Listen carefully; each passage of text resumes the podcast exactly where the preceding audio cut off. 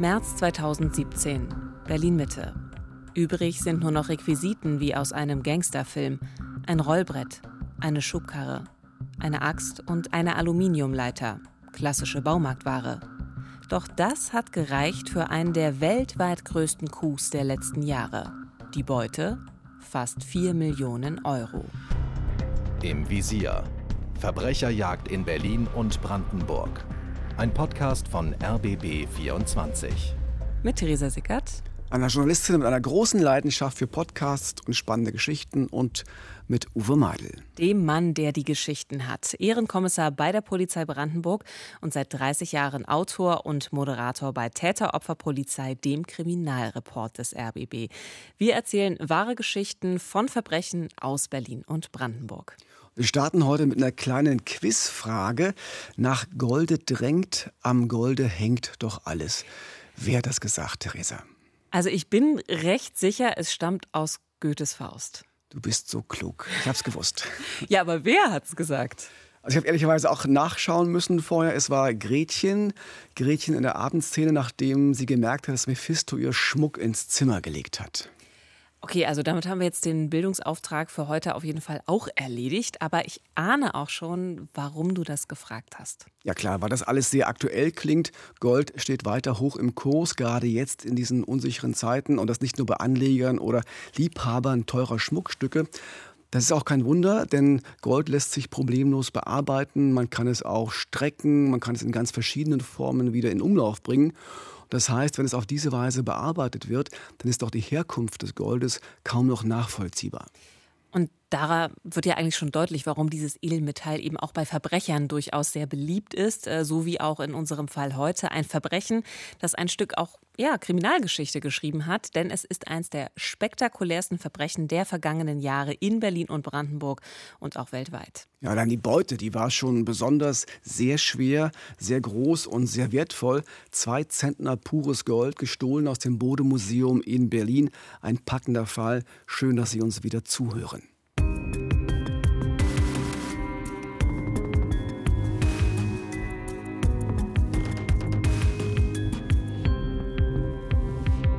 Es ist Montag, der 27. März 2017. Bei der Berliner Polizei wird gegen 4 Uhr morgens Alarm ausgelöst. Der Grund? Ein Einbruch ins historische Bodemuseum auf der Museumsinsel im Zentrum der Stadt. Und dann kurz darauf die unglaubliche Meldung. Aus dem Münzkabinett ist eine riesige Goldmünze verschwunden, die berühmte Big Maple Leaf, eine Münze so groß wie ein Autoreifen aus reinstem Gold und 100 Kilogramm schwer. Dort, wo sie stand, findet sich nur noch zerschlagenes Panzerglas. Die größte Goldmünze der Welt war eine Leihgabe und gehörte einem Unternehmer und Kunstsammler aus Düsseldorf. Er hatte sie dem Museum für die Sonderausstellung Goldgiganten überlassen. Doch nun war die Riesenmünze verschwunden und die Täter waren es ebenfalls. Also ich bin jetzt keine Münzexpertin, aber mich beeindruckt schon allein eben die Größe und auch die schiere Menge puren Goldes. Also das ist schon Wahnsinn. Das ist wirklich die Besonderheit dieser Münze. Sie wurde in Ottawa gegossen in Kanada und war aus 99,999 Prozent reinem Gold. Noch reiner lässt sich das praktisch nicht herstellen. Und es gibt oder gab, muss man jetzt ja sagen, mhm. weltweit insgesamt nur sechs Stück davon. Eine blieb in Kanada, eine ist in Spanien, zwei befinden sich in den Vereinigten Arabischen Emiraten und eine ist im Besitz des britischen Königshauses und eine war eben in Deutschland.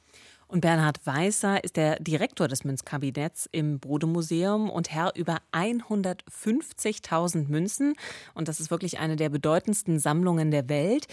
Und ein spannender Ausflug in die Geschichte der Münzprägung und auch eben in die Geschichte des Geldes. Und für ihn war eben diese Big Maple Leaf unter all seinen Schätzen schon auch so eine Art Kuriosum. Wenn Sie fragen, ob wir uns einen solchen Diebstahl hätten vorstellen können oder insbesondere auch der Big Maple Leaf, ähm, dann kann ich das Ihnen klar mit Nein beantworten. Wir haben, als wir 2010 die Münze in die Sonderausstellung übernommen haben, die Sicherheit gescheckt und wir konnten uns nicht vorstellen, dass jemand aus dem oberen Stockwerk eine 100 Kilo Goldmünze hätte raustragen können, ohne unmittelbar festgenommen zu werden.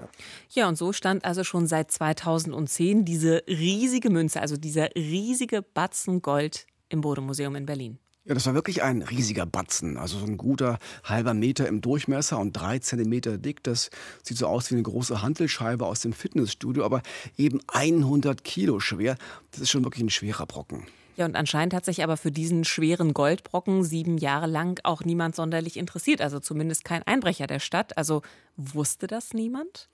Also kann schon sein, man geht ja nicht so häufig ins Museum in diesen Kreisen. Mutest du? Ja, tippe ich mal, bin mir relativ sicher sogar. Und solche Kunstgegenstände sind ja auch nicht immer leicht zu Geld zu machen, gerade wenn sie so einzigartig sind. Und vielleicht hat man sich auch lange gedacht, dieser Goldschatz, der wird schon top gesichert sein, da kommt man einfach nicht ran.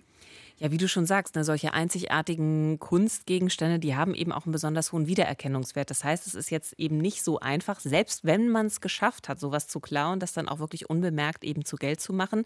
Aber in diesem Falle hat es eben geklappt, also auf jeden Fall schon mal mit dem Diebstahl.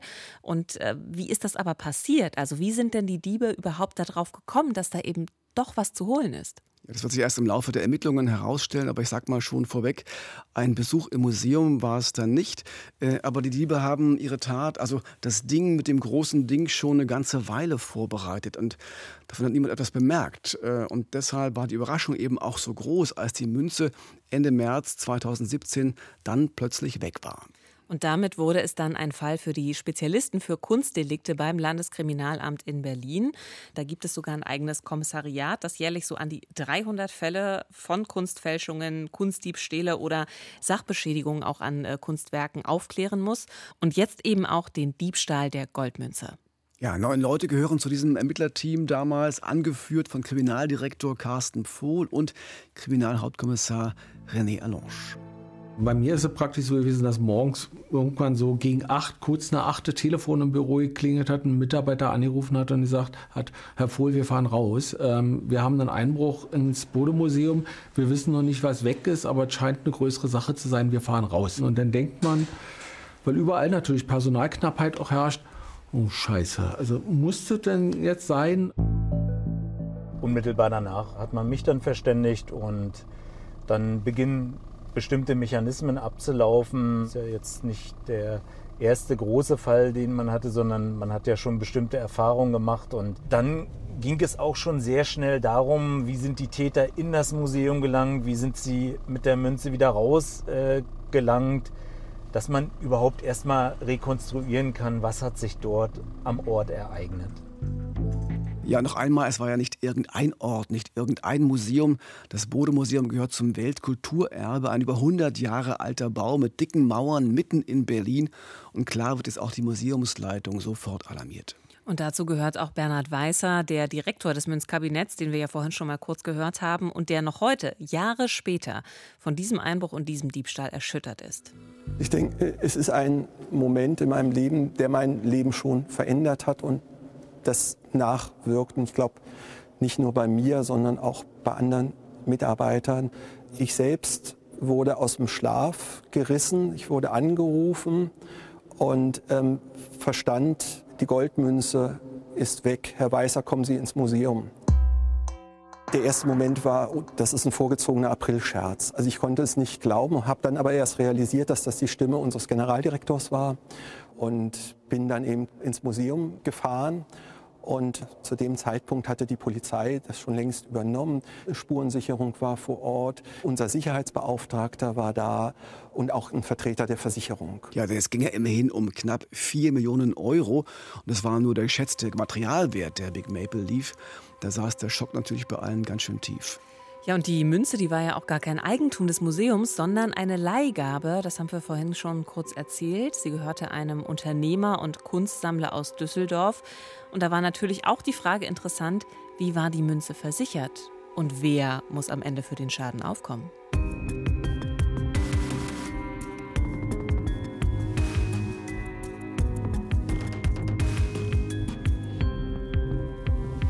Wir bleiben aber zunächst mal bei der Frage, was da genau am Tatort passiert ist. Das Personal im Bohnemuseum hatte am Anfang ja nichts bemerkt, also auch die Alarmanlage, die hat nicht ausgelöst.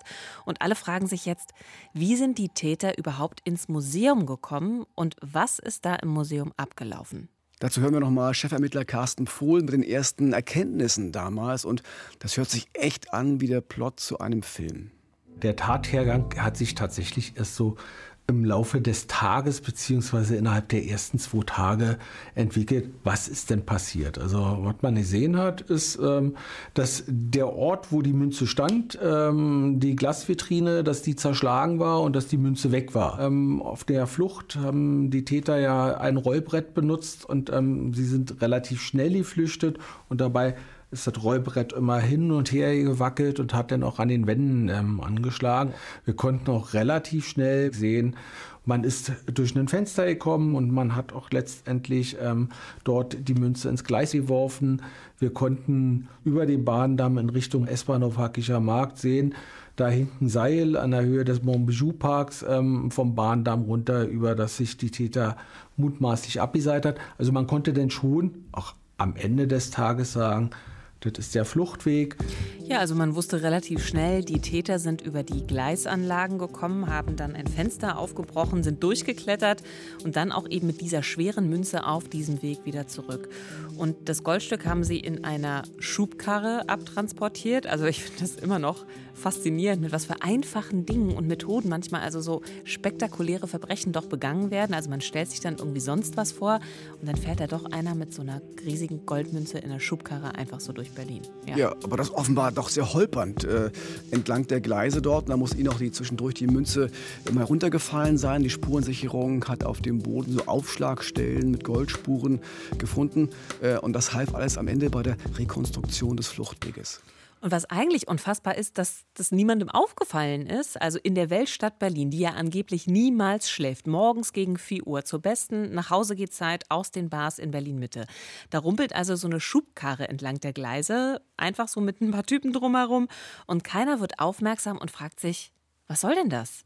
Also vielleicht ist aber auch genau das ja wieder typisch Berlin, weil man wundert sich einfach über nichts. Ich glaube auch, genau das ist Berlin. Also, also die Polizei ist sich sicher, äh, die Täter haben das vorher exakt ausgekundschaftet und die haben deshalb auch ganz genau diese nächtliche Fahrpause auf der S-Bahn-Strecke ausgenutzt. Zwischen 1.30 Uhr und etwa 4 Uhr fährt die Bahn ja nicht und das heißt, sie konnten da auch ohne Gefahr auf den Gleisen entlang spazieren und mussten keine Angst haben, dass da irgendwie ein Zug kommt. Und es stimmt, es gibt kaum Zeugen, die irgendetwas zu dieser Zeit beobachtet haben. Dafür konnte die Polizei dann etliche Überwachungsvideos von den S-Bahnhöfen sichern und dann auch genau sichten. Und die bringen dann doch noch ein genaueres Bild dazu, wie die Tat abgelaufen sein muss, erinnert sich Carsten Pohl vom LKA. Wir haben also zahlreiche Videoaufnahmen ähm, vom S-Bahnhof Hackischen Markt, wo man dann gesehen hat, wie die Täter die Treppe hochgehen, wie die Täter sich ins Gleisbett ähm, begeben und dann Richtung Museum laufen. Aber auch da war dann unklar, wie sind sie wieder geflohen. Das heißt, wir mussten nicht nur die Bilder vom Hackischen Markt sichern, wir mussten auch die Videoaufnahmen vom S-Bahnhof Friedrichstraße ähm, sichern als nächstgelegenen, um dann zu gucken, ist man denn weitergelaufen Richtung Friedrichstraße und ist dann über die Friedrichstraße raus oder wo ist man verblieben? Sie müssen ja so sehen, es sind ja nicht ein oder zwei Leute, die denn tätig sind, sondern sie haben die Kriminaltechnik draußen, die die Spuren sichert. Und erst wenn sie das alles vorliegen haben, können sie sich hinsetzen und sagen, jetzt haben wir hier mal alles zu liegen und jetzt können wir mal gucken, wie ist denn das Ganze vor sich gegangen. Also das ist von Beginn an mit großem Aufwand ermittelt worden, um auch keine Spur oder keinen Hinweis zu übersehen. Aber nicht nur die Ermittler fragen sich natürlich sofort, wie kann das überhaupt sein, dass in ein so wichtiges Museum einfach so eingebrochen werden kann. Also das finde ich auch seltsam. So ein Museum wie das Bode-Museum hat ja ein Sicherheitskonzept und da lagern also wirklich sehr, sehr wertvolle Kunstschätze und Kulturschätze. Und da geht eine Alarmanlage nicht los, wenn da jemand durch ein Fenster einsteigt? Das war in der Tat wirklich merkwürdig. Äh, da haben sich alle gewundert. Äh, man dachte ja immer, das Bode-Museum sei mindestens ebenso sicher wie der Buckingham Palace in London. Aber das war dann doch eine krasse Fehleinschätzung, denn es gab eine große Schwachstelle. Das haben die Ermittlungen dann schnell gezeigt. Und ich ahne es schon, es ist nämlich genau dieses Fenster, durch das die Täter ins Bode-Museum eingestiegen sind. Es ist genau dieses Fenster, weil das führt zu einem Mitarbeiterraum, zu einer Umkleide. Und dort gab es in der Zeit davor immer wieder mal so Fehlermeldungen. Also wenn das Fenster zum Lüften geöffnet wurde, ging jedes Mal der Alarm los. Das hat offenbar genervt. Und dann dachte man sich, okay, dann nehmen wir das Fenster mal eben raus aus dem Sicherheitskonzept, raus aus der Alarmanlage und bauen von außen so eine große Plexiglasscheibe davor, damit dann niemand von außen das Fenster aufhebeln kann. Und genau zu dieser Sicherungsscheibe und dem Fenster gibt es dann wirklich erstaunliche Erkenntnisse während der Ermittlungen.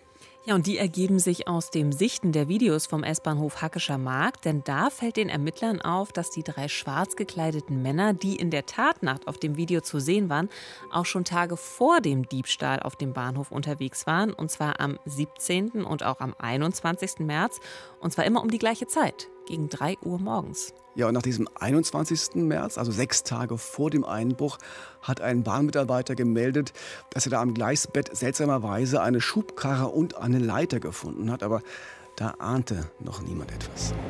Wir mutmaßen, dass das eine tatvorbereitende Handlung gewesen ist, wo letztendlich ähm, man vielleicht ausgekundschaftet hat oder ähnliches. Am 21. März ist, sind sie mit Sicherheit dem Bahndamm Richtung Museum weitergelaufen, sind aufs Vordach ähm, über eine Leiter geklettert und sind am Fenster dran gewesen. Vor dem Fenster war eine ähm, Plexiglas-Sicherheitsscheibe, die mit, ich glaube, sechs Bolzen ähm, an der Wand verschraubt war. Und da fanden ähm, wahrscheinlich ähm, der Versuch des Bolzenschneidens ähm, statt und ähm, die Scheibe ist gesprungen. Die Scheibe ist, also ist nicht abgefallen, aber es gab einen Riss in der Scheibe und das, dieser Riss ist auch bemerkt worden. Ähm, letztendlich ähm, hat man den gemeldet, da ist ein Riss in der Scheibe und ein Reparaturauftrag ist auch rausgegangen, aber niemand hat gedacht, da hat ein Einbruchversuch stattgefunden. Also da muss man schon auch sagen, ich glaube, die Leute vom Museum, die waren da schon auch ganz schön gutgläubig unterwegs. Denn wenn ein Fenster, an das man ja eigentlich von außen nicht rankommt, plötzlich kaputt geht, dann müsste man doch stutzig werden, oder? Naja, großes Schulterzucken bei allen auch damals. Die waren einfach sorglos. Die haben gar nicht so weit gedacht, äh, dass da jemand von außen versuchen könnte, ins Museum einzudringen. Vielleicht haben sie auch vermutet, dass da irgendwas von außen gegengeflogen ist, so aus der Richtung S-Bahn oder was auch immer. Auf jeden Fall wurde ein Reparaturauftrag ausgelöst, wir haben es gerade gehört. Aber niemand hat sich offenbar ernsthaft Gedanken gemacht und überlegt, was da wirklich passiert sein könnte. Das bedeutet aber am Ende auch, dass die Täter Insiderwissen gehabt haben müssen, denn das Fenster, das gehörte ja nicht zum Sicherheitssystem. Davor ist diese Plexiglasscheibe, die ja nur angeschraubt ist. Und solche Details, die kennt man eben nur, wenn man auch damit zu tun hat, wenn man dort arbeitet. Aber wer ist dieser Insider?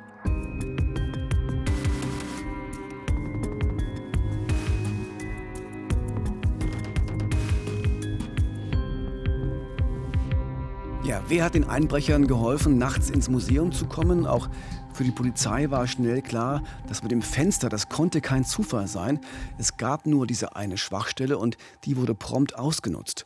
Ich habe vorhin schon gesagt, hinter dem Fenster befand sich ein Umkleideraum, und zwar für die männlichen Sicherheitsmitarbeiter. Und das war dann auch schon die erste Ermittlungsrichtung. Man guckt sich die Mitarbeiterlisten an, man guckt, ob Schwachstellen ähm, entsprechend vorhanden sind. Wir haben das gesamte Sicherheitspersonal und Wachpersonal, was eingesetzt war, als, als Listen ähm, überprüft. Und nach diesem ersten Draufblick, nach diesem ersten Check, gab es erstmal nichts Auffälliges.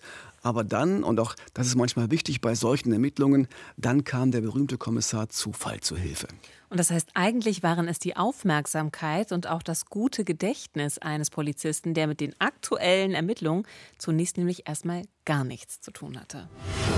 Ich kann Ihnen gar nicht genau sagen, wann, aber es gab zuvor. Ähm ein, ein Tankbetrug, ähm, wo ähm, Täter mit gefälschten Kennzeichen ähm, vorgefahren sind, ähm, getankt haben und ähm, letztendlich wegfahren wollten, ohne zu bezahlen. Ähm, die sind dann eine polizeiliche Kontrollmaßnahme bekommen und ähm, der Polizist, der damals die Kontrolle durchgeführt hat, hat sich erinnert, da war jemand dabei, der hat eine dunkle uniformartige Kleidung ähm, gehabt und auf dem Rücksitz ähm, lag ein ähm, Prospekt des Bodemuseums mit den, den Wegen, also wie man zu gehen hat. Das, was man sich so, wenn man ein Museum besucht, ähm, so ein Handzettel nehmen kann und gucken kann, wo die Wege sind. So einer lag auf dem, auf dem Rücksitz. Und wir haben uns dann den Vorgang angesehen und wir konnten dann natürlich feststellen, ähm, dass, dass derjenige, der da ähm, betroffen war von der Kontrollmaßnahme, auf der Mitarbeiterliste stand ähm, zum Bodemuseum. Das finde ich jetzt wirklich richtig spannend. Also das war ja vor dem Einbruch bei einer Überprüfung wegen Tankbetrugs. Und jetzt erinnert sich dieser Polizist also an die dunkle Uniform eines Wachmanns, den er da eben überprüft hat, und den Plan des Bodemuseums auf dem Rücksitz des Autos. Ja, und nicht nur das. Dem Polizisten ist noch etwas aufgefallen, denn er kann sich auch erinnern, dass der junge Mann, den er da überprüft hat, mehrfach auf dem Handy angerufen wurde. Und da muss ein Name auf diesem Handy-Display gestanden haben. Ein Name, der in Polizeikreisen zumindest so ein kleines Ausrufezeichen hinterlässt. Ja, wie das Leben eben manchmal so spielt. Der Polizist, der war offenbar auch schon etwas genervt, dass der junge Mann, den er da befragte, ständig abgelenkt wurde. Ähm, da hat er dann vermutlich auch mal selbst aufs Display geschaut, wer da eigentlich anruft und äh, hat eben einen Namen entdeckt, der vielen Polizisten in Berlin wirklich wohl bekannt ist. Ja, Ahmed R. stand da. Wir haben den Nachnamen natürlich jetzt abgekürzt, doch der Polizist, der konnte den vollen Namen lesen. Da ging schon mal die Alarmglocke an. Das war der Name eines berühmten Clans in Berlin, eines berüchtigten Clans. Und bald war klar, Dennis W., so heißt der junge Wachmann aus dem Auto, und Ahmed R. waren seit der Schulzeit befreundet. Ja, und Dennis W. hatte einen Spind in eben jenem Umkleideraum im Bodemuseum, durch dessen Fenster die Diebe eingestiegen waren. Das war dann sozusagen der Anfang des Fadens, an dem sich die weiteren Ermittlungen dann nun entlang gehangelt haben. Und auch das ist spannend. Die Täter waren bei ihrem Einbruch offenbar ziemlich unter Zeitdruck, denn auch das haben sie über ihren Insider Dennis W., den Wachmann, erfahren. Die Goldmünze sollte an dem Tag, an dem sie früh morgens gestohlen wurde, eigentlich verpackt werden und zu einer anderen Ausstellung transportiert werden. Es war also wirklich die letzte Sekunde, die allerletzte Gelegenheit für die Täter. Also das war echt knapp und die Polizei beginnt natürlich jetzt mit Hochdruck zu ermitteln. Naja, es gab schon Hinweise auf die konkreten Personen, ähm, die letztendlich die Tat begangen haben sollen. Ähm, dann wussten wir natürlich, mit wem er unmittelbar bekannt gewesen ist. Ähm, das war also der erstmal der engere Kreis, ähm, gegen den sich die Ermittlung richtete. Und dann sind es tatsächlich die polizeilichen Standardmaßnahmen, ähm, mit denen man arbeitet. Ähm, wir besorgen uns ähm, Beschlüsse zur Observation der Person, wir besorgen uns Beschlüsse zur Telefonüberwachung, um zu gucken, reden die darüber, reden sie nicht darüber. Und ähm, dann ergibt sich dann so nach und nach ein Bild. Und zu den Standardmaßnahmen gehört auch die Suche nach äh, objektiven Beweisspuren, also Fingerabdrücke zum Beispiel oder eben auch DNA-Spuren. Und da muss man sagen, da haben die Täter so einiges hinterlassen. Ja, zum Beispiel an dem Seil, an dem sie sich nach dem Einbruch äh, von dem S-Bahn-Viadukt, von der S-Bahn-Trasse abgeseilt haben. Und auch im Museum an so kleinen Türkeilen, mit denen sie verhindert haben, dass die schweren Museumstüren wieder zufallen und ihnen vielleicht den Fluchtweg versperren. Aber da muss man erstmal drauf kommen. Da habe ich großen Respekt. Äh, also man muss auf diese Idee kommen, auch diese Türkeile genau zu untersuchen. Und das waren dann wirklich klare Volltreffer. Und dann ist auch noch mit wirklich großem Aufwand recherchiert worden. Also wo ist das ganze Werkzeug gekauft worden? Äh, die Schubkarre, die Leiter, die Axt. Da sind also sämtliche Baumärkte in Berlin abgefragt worden. Und man fand dann heraus, ja, vermutlich stammt das alles aus einem Baumarkt in Neukölln-Kreuzberg. Ja, aber leider alles in Bar bezahlt. Also ihre Kreditkartendaten hatten die Täter leider nicht hinterlassen. Aber das wäre vielleicht dann auch zu einfach gewesen. Also das sind halt ganz, ganz viele kleine Schritte, ähm, die dann irgendwann ähm, dazu führen, dass sich ein Bild verdichtet und eine Beweislage verdichtet oder eine Verdachtslage verdichtet, die dann vom einfachen Tatverdacht irgendwann zum dringenden Tatverdacht führt. Und am Ende steht dann irgendwann die Situation, dass man sagt, okay, Jetzt ist es soweit. Jetzt müssen wir aus der verdeckten Ermittlungsphase in die offene Phase übergehen. Und dazu gehört dann auch die Öffentlichkeitsverhandlung, die noch einmal Hinweise von Zeugen bringen soll und vor allem Druck aufbauen soll, Druck auf die Täter. Zum ersten Mal werden jetzt die Videoaufnahmen aus dem S-Bahnhof veröffentlicht, natürlich verbunden mit der Frage, wer weiß etwas über die drei schwarz gekleideten Männer.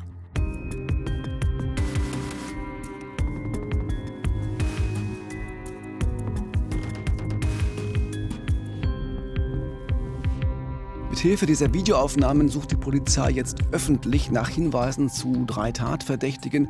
Auch eine Belohnung wird ausgesetzt in Höhe von 5000 Euro. All das passiert etwa ein Vierteljahr nach dem Diebstahl der Goldmünze. Doch intern, intern ist man schon viel weiter. Das heißt, während nach außen die Öffentlichkeitsfahndung angeschoben wird, läuft innerhalb der Polizei schon die Vorbereitung auf eine Großrazzia, bei der noch einmal wichtige Beweismittel gesichert werden sollen.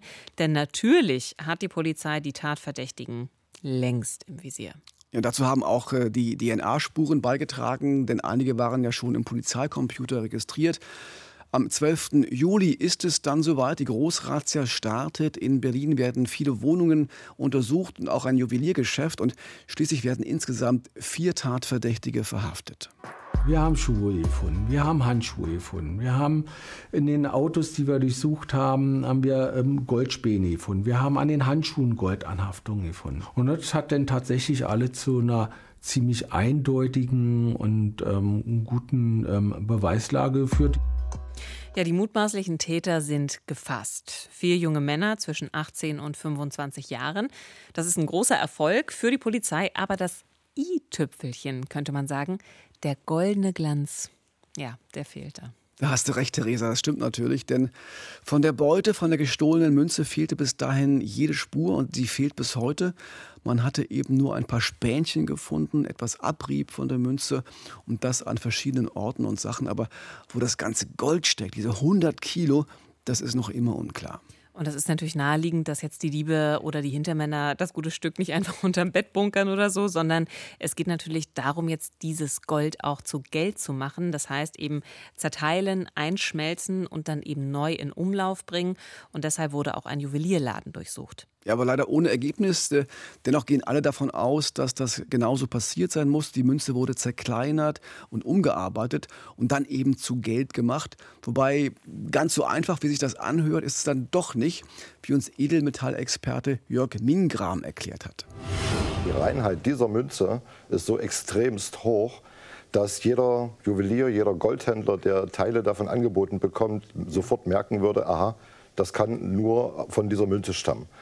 Der Hehler bzw. derjenige, der das denn anbietet, könnte zwar dieses Gold strecken, verunreinigen, sagen wir, und könnte, aber der Aufwand ist so immens bei der Menge, dass wir das fast für ausgeschlossen halten. Ja, aber am Ende wird es wahrscheinlich genau so gewesen sein. Davon ging auch später das Gericht aus, dass die Münze irgendwie stückweise ins Ausland gebracht und von dort aus verkauft und weiterverarbeitet wurde. Vielleicht wurden Teile auch eingeschmolzen und eben gestreckt. Auf jeden Fall ist aus dem Gold sehr vermutlich eben doch Geld geworden.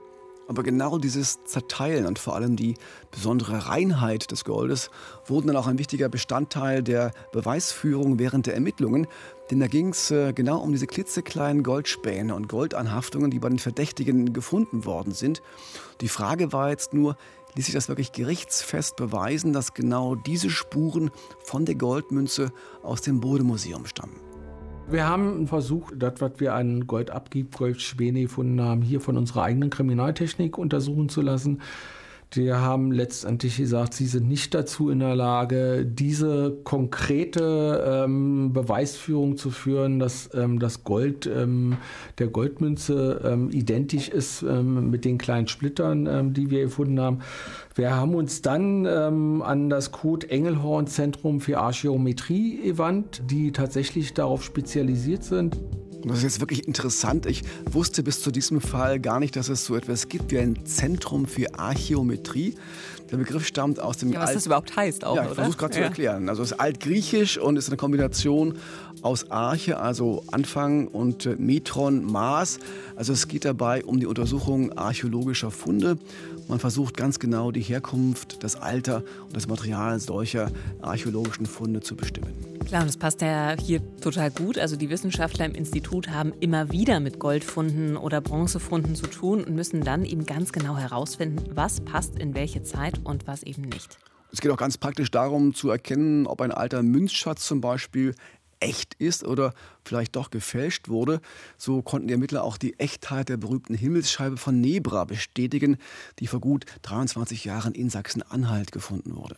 Ja, da war also viel Erfahrung da, tausende von Untersuchungen an historischen Objekten. Der Chef des Kurt-Engelhorn-Zentrums, äh, das sich in Mannheim befindet, beschreibt sein Institut sogar als kriminaltechnisches Labor der Archäologie. Und die Anfrage der Berliner Polizei ist für ihn ein lösbares Problem. Dieses Gold, aus dem die 100 Kilo Münze bestand, war ein sogenanntes 5-9er Gold. Also jetzt nicht nur 99,99 Prozent, sondern 99,999 Prozent. Dieses hochreine Gold wird eigentlich erst seit zehn Jahren hergestellt und wird also für Spezialanwendungen in der Elektronikindustrie, in der optischen Industrie verwendet. Und zwar ist das im Grunde genommen ein Marketing-Coup gewesen, der Canadian Mint. Ja, und diese Canadian Mint, nur kurz zur Erklärung, das ist das kanadische Münzamt mit Sitz in Ottawa und genau hier wurden damals die insgesamt sechs Riesengoldmünzen hergestellt. Wir haben das ganz am Anfang ja kurz besprochen. Und die Wissenschaftler in Mannheim, die bitten jetzt die Kanadier um genaue Daten zur Big Maple Leaf, zur Goldmünze. Ja, und die kommen dann auch prompt und so lassen sich dann die Goldwerte der Münze mit den Werten der Goldspäne vergleichen. Und siehe da, sie sind identisch und auch die Wissenschaftler in Mannheim bestätigen noch einmal, die Münze wurde nach dem Diebstahl zerteilt. Wenn ich 100 Kilo Gold zerteilen will, habe ich nur die Wahl zwischen einer Säge oder einem Trennschleifer. Ja? Und das kennt man ja auch von vielen Bildern. Wenn man so einen Trennschleifer ansetzt, dann äh, wird es an, an der äh, Trennfläche sehr heiß und es entstehen kleine Splitterchen, die wie Funken abfliegen. Und das ist das, was da produziert wurde. Das heißt also, bei dem Zerteilen ist auch schon eine Menge Gold verloren gegangen und hat sich eben in der Kleidung und den Handschuhen und den Schuhen der Täter auch äh, erhalten. Äh, die selbst konnten das gar nicht wissen, weil sie es nicht gesehen haben. Es ist sozusagen mit dem freien Auge kaum sichtbar. Und äh, das war eben äh, ihr Verhängnis.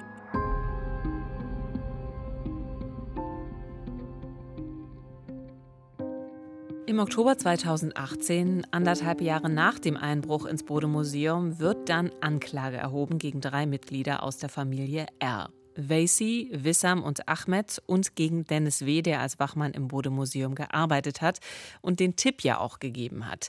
Im Januar 2019 beginnt schließlich der Prozess vor einer Jugendstrafkammer in Berlin.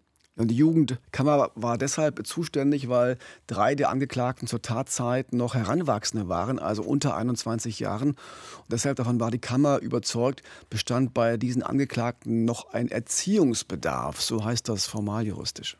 Ja, da fragt man sich dann doch, ist das vielleicht sogar Absicht bei den Clans, also dass sie junge Männer davor schicken, weil die nach Jugendstrafrecht verurteilt werden können und dann eben auch entsprechend mit geringeren Strafen davonkommen? Das kann schon sein, dass man so strategisch denkt, aber manche dieser jungen Täter wollen sich innerhalb der Clanstrukturen auch profilieren und den Alten zeigen und vor allem der Welt da draußen, passt mal auf, guckt mal, was wir so drauf haben. Diese oft spektakulären Einbrüche und Überfälle sind ja typisch für dieses Milieu, sogenannte Schaufenstertaten, wo man den Eindruck haben kann, die wollen gesehen und vielleicht sogar erkannt werden. Da geht es auch um so etwas wie Fame, wie, wie Ruhm. Dennis W., der Ex-Wachmann und Tippgeber, ist kein Mitglied der Familie R., aber auch bei ihm gab es einen durchaus skurrilen Auftritt während der Verhandlungen. Und zwar wurde für ihn extra aus der Türkei seine Oma eingeflogen. Und äh, das war eine Idee der Verteidigung. Also die Oma sollte nämlich bestätigen, dass sie ihrem Lieblingsenkel, dem Dennis W., einen großen Batzen Geld geschenkt hat. Denn dieser Dennis W., der war nach der Tat mit äh, durchaus teuren Einkäufen äh, aufgefallen und das kann sich eigentlich ein Wachmann so nicht leisten was ihn auch verdächtig gemacht hat, nochmal auf besondere Weise. Das Gericht ist dieser Aussage der Oma dann aber nicht gefolgt. Das Gericht ging weiter davon aus, dass die 100.000 Euro, die Dennis W. plötzlich auf der hohen Kante hatte, eben genau sein Anteil an der Beute waren. Die Geschichte mit der türkischen Oma ist dann doch eher so ja, belächelt worden. Sie war einer der vielen Versuche der sicher gut bezahlten Verteidiger, Zweifel an der Schuld ihrer Mandanten zu säen. Und diese Strategie der Verteidigung führte am Ende auch dazu, dass der Prozess insgesamt über ein ganzes Jahr gedauert hat. Ein zentrales Element in der Beweisführung der Staatsanwaltschaft war dann eben auch dieses Gutachten der Wissenschaftler vom Kurt Engelhorn Zentrum in Mannheim zu den Goldspuren. Und drei Stunden lang ist Gutachter Ernst Pernika befragt worden und auch er kam ins Kreuzfeuer der Verteidiger. Für ihn eine sehr besondere Erfahrung. Wir Wissenschaftler machen in solchen Gerichtsprozessen den Fehler, wie Wissenschaftler bei einer Tagung zu argumentieren. Da gibt es immer das eine Wenn und Aber, ja, man kann es so sehen oder so, aber bei Gericht gibt es nur schwarz und weiß. Das heißt also, man muss also sehr, sehr überzeugend auftreten. Und das war in meinem Fall so, dass auch äh, die absurdesten Argumente gekommen sind. Ein Anwalt hat behauptet, Goldstaub würde ja auch in der Luft vorhanden sein. Ja? Und da habe ich nur gesagt, ja, so soll man sagen, wo? Ich spanne dort ein Leintuch auf und hole mir das Gold aus der Luft. Das wäre gut, oder? Dann wären wir alle Reaktion. reich. Sehr schlagfertig auch reagiert von ihm. Also wahrscheinlich hilft er wirklich nur Humor, wenn solch abstruses Zeug dann im Gerichtssaal behauptet wird. Auf jeden Fall gelang es dann im Verlauf des Prozesses, den Tathergang zweifelsfrei zu rekonstruieren.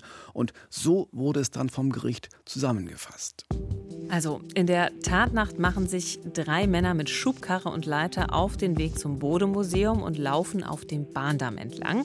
Auf den Gleisen am Museum warten sie darauf, dass der Wachmann das Licht anmacht und damit Teile der Alarmanlage ausschaltet.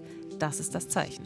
Ja, dann steigen sie mit Hilfe dieser Leiter auf einen Vorbau am Gebäude und kommen dort zum Fenster des Umkleideraums im zweiten Stock und über das Fenster ins Gebäude hinein. Im zweiten Stock steht auch die Goldmünze in einer Glasvitrine. Die Täter wissen genau, wie sie die Vitrine zerschlagen können, und zwar mit einer Axt. Dann wird die Münze auf einen Rollwagen gepackt und dann zum Fenster geschafft. Ja, und dort am Fenster beim Herunterlassen fällt die Münze erstmal auf die Gleise. Das zeigen auch die Spuren vor Ort. Dann verschwinden die Täter, so wie sie gekommen sind, mit Schubkarre und Münze über den Bahndamm und laufen in Richtung Bahnhof Hackescher Markt. Dort in der Nähe seilen sie die Münze beim Bahnviadukt ab, packen alles in ein Auto und verschwinden. Ende Februar 2020 gibt es dann das Urteil. Die beiden Cousins Ahmed und Wissam R. werden zu jeweils viereinhalb Jahren Haft verurteilt.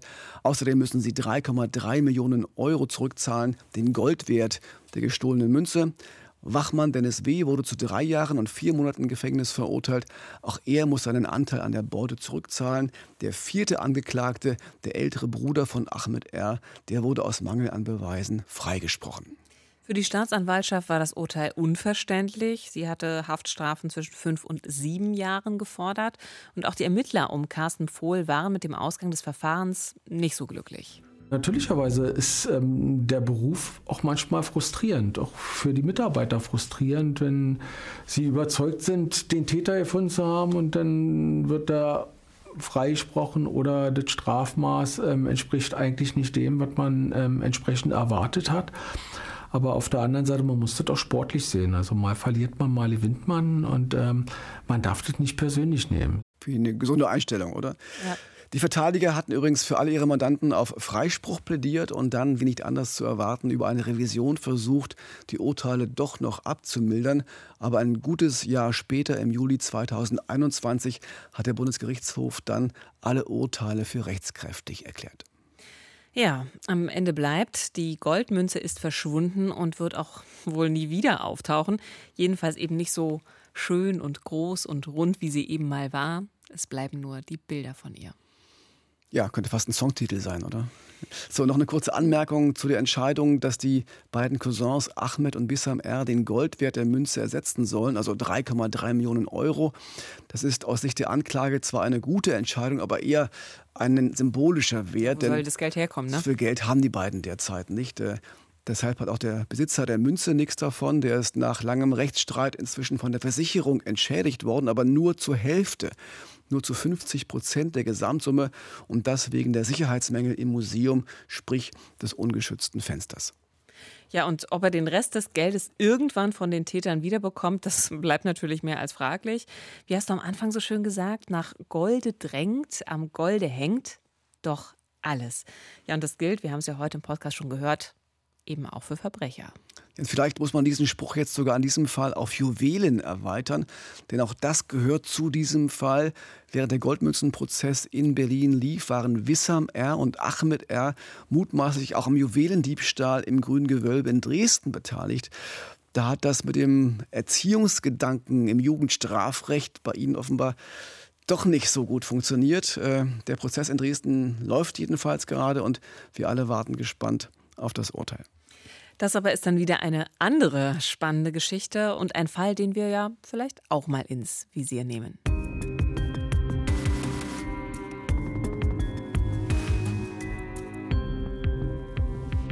Vielen Dank fürs Zuhören. In unserer nächsten Folge geht es dann gleich um zwei Morde, die auf den ersten Blick nichts gemeinsam haben. Einer in Berlin und einer in Brandenburg. Beide Tatorte liegen mehr als 100 Kilometer auseinander, doch beide Leichen werden am selben Tag entdeckt.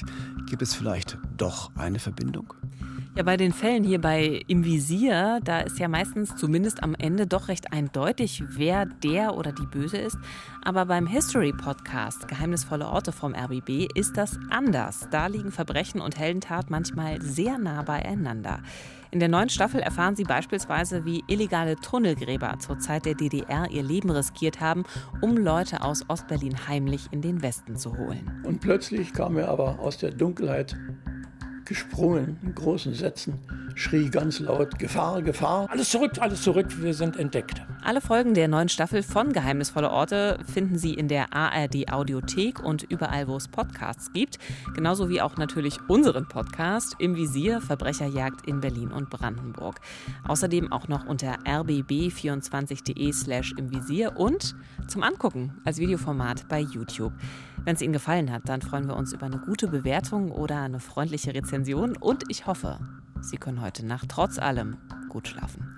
Das hoffe ich ebenfalls. Das Böse ist ja vor allem die Abwesenheit von Empathie. Also egal, was Sie noch tun, seien Sie empathisch. Das Leben ist zu kurz, um böse zu sein.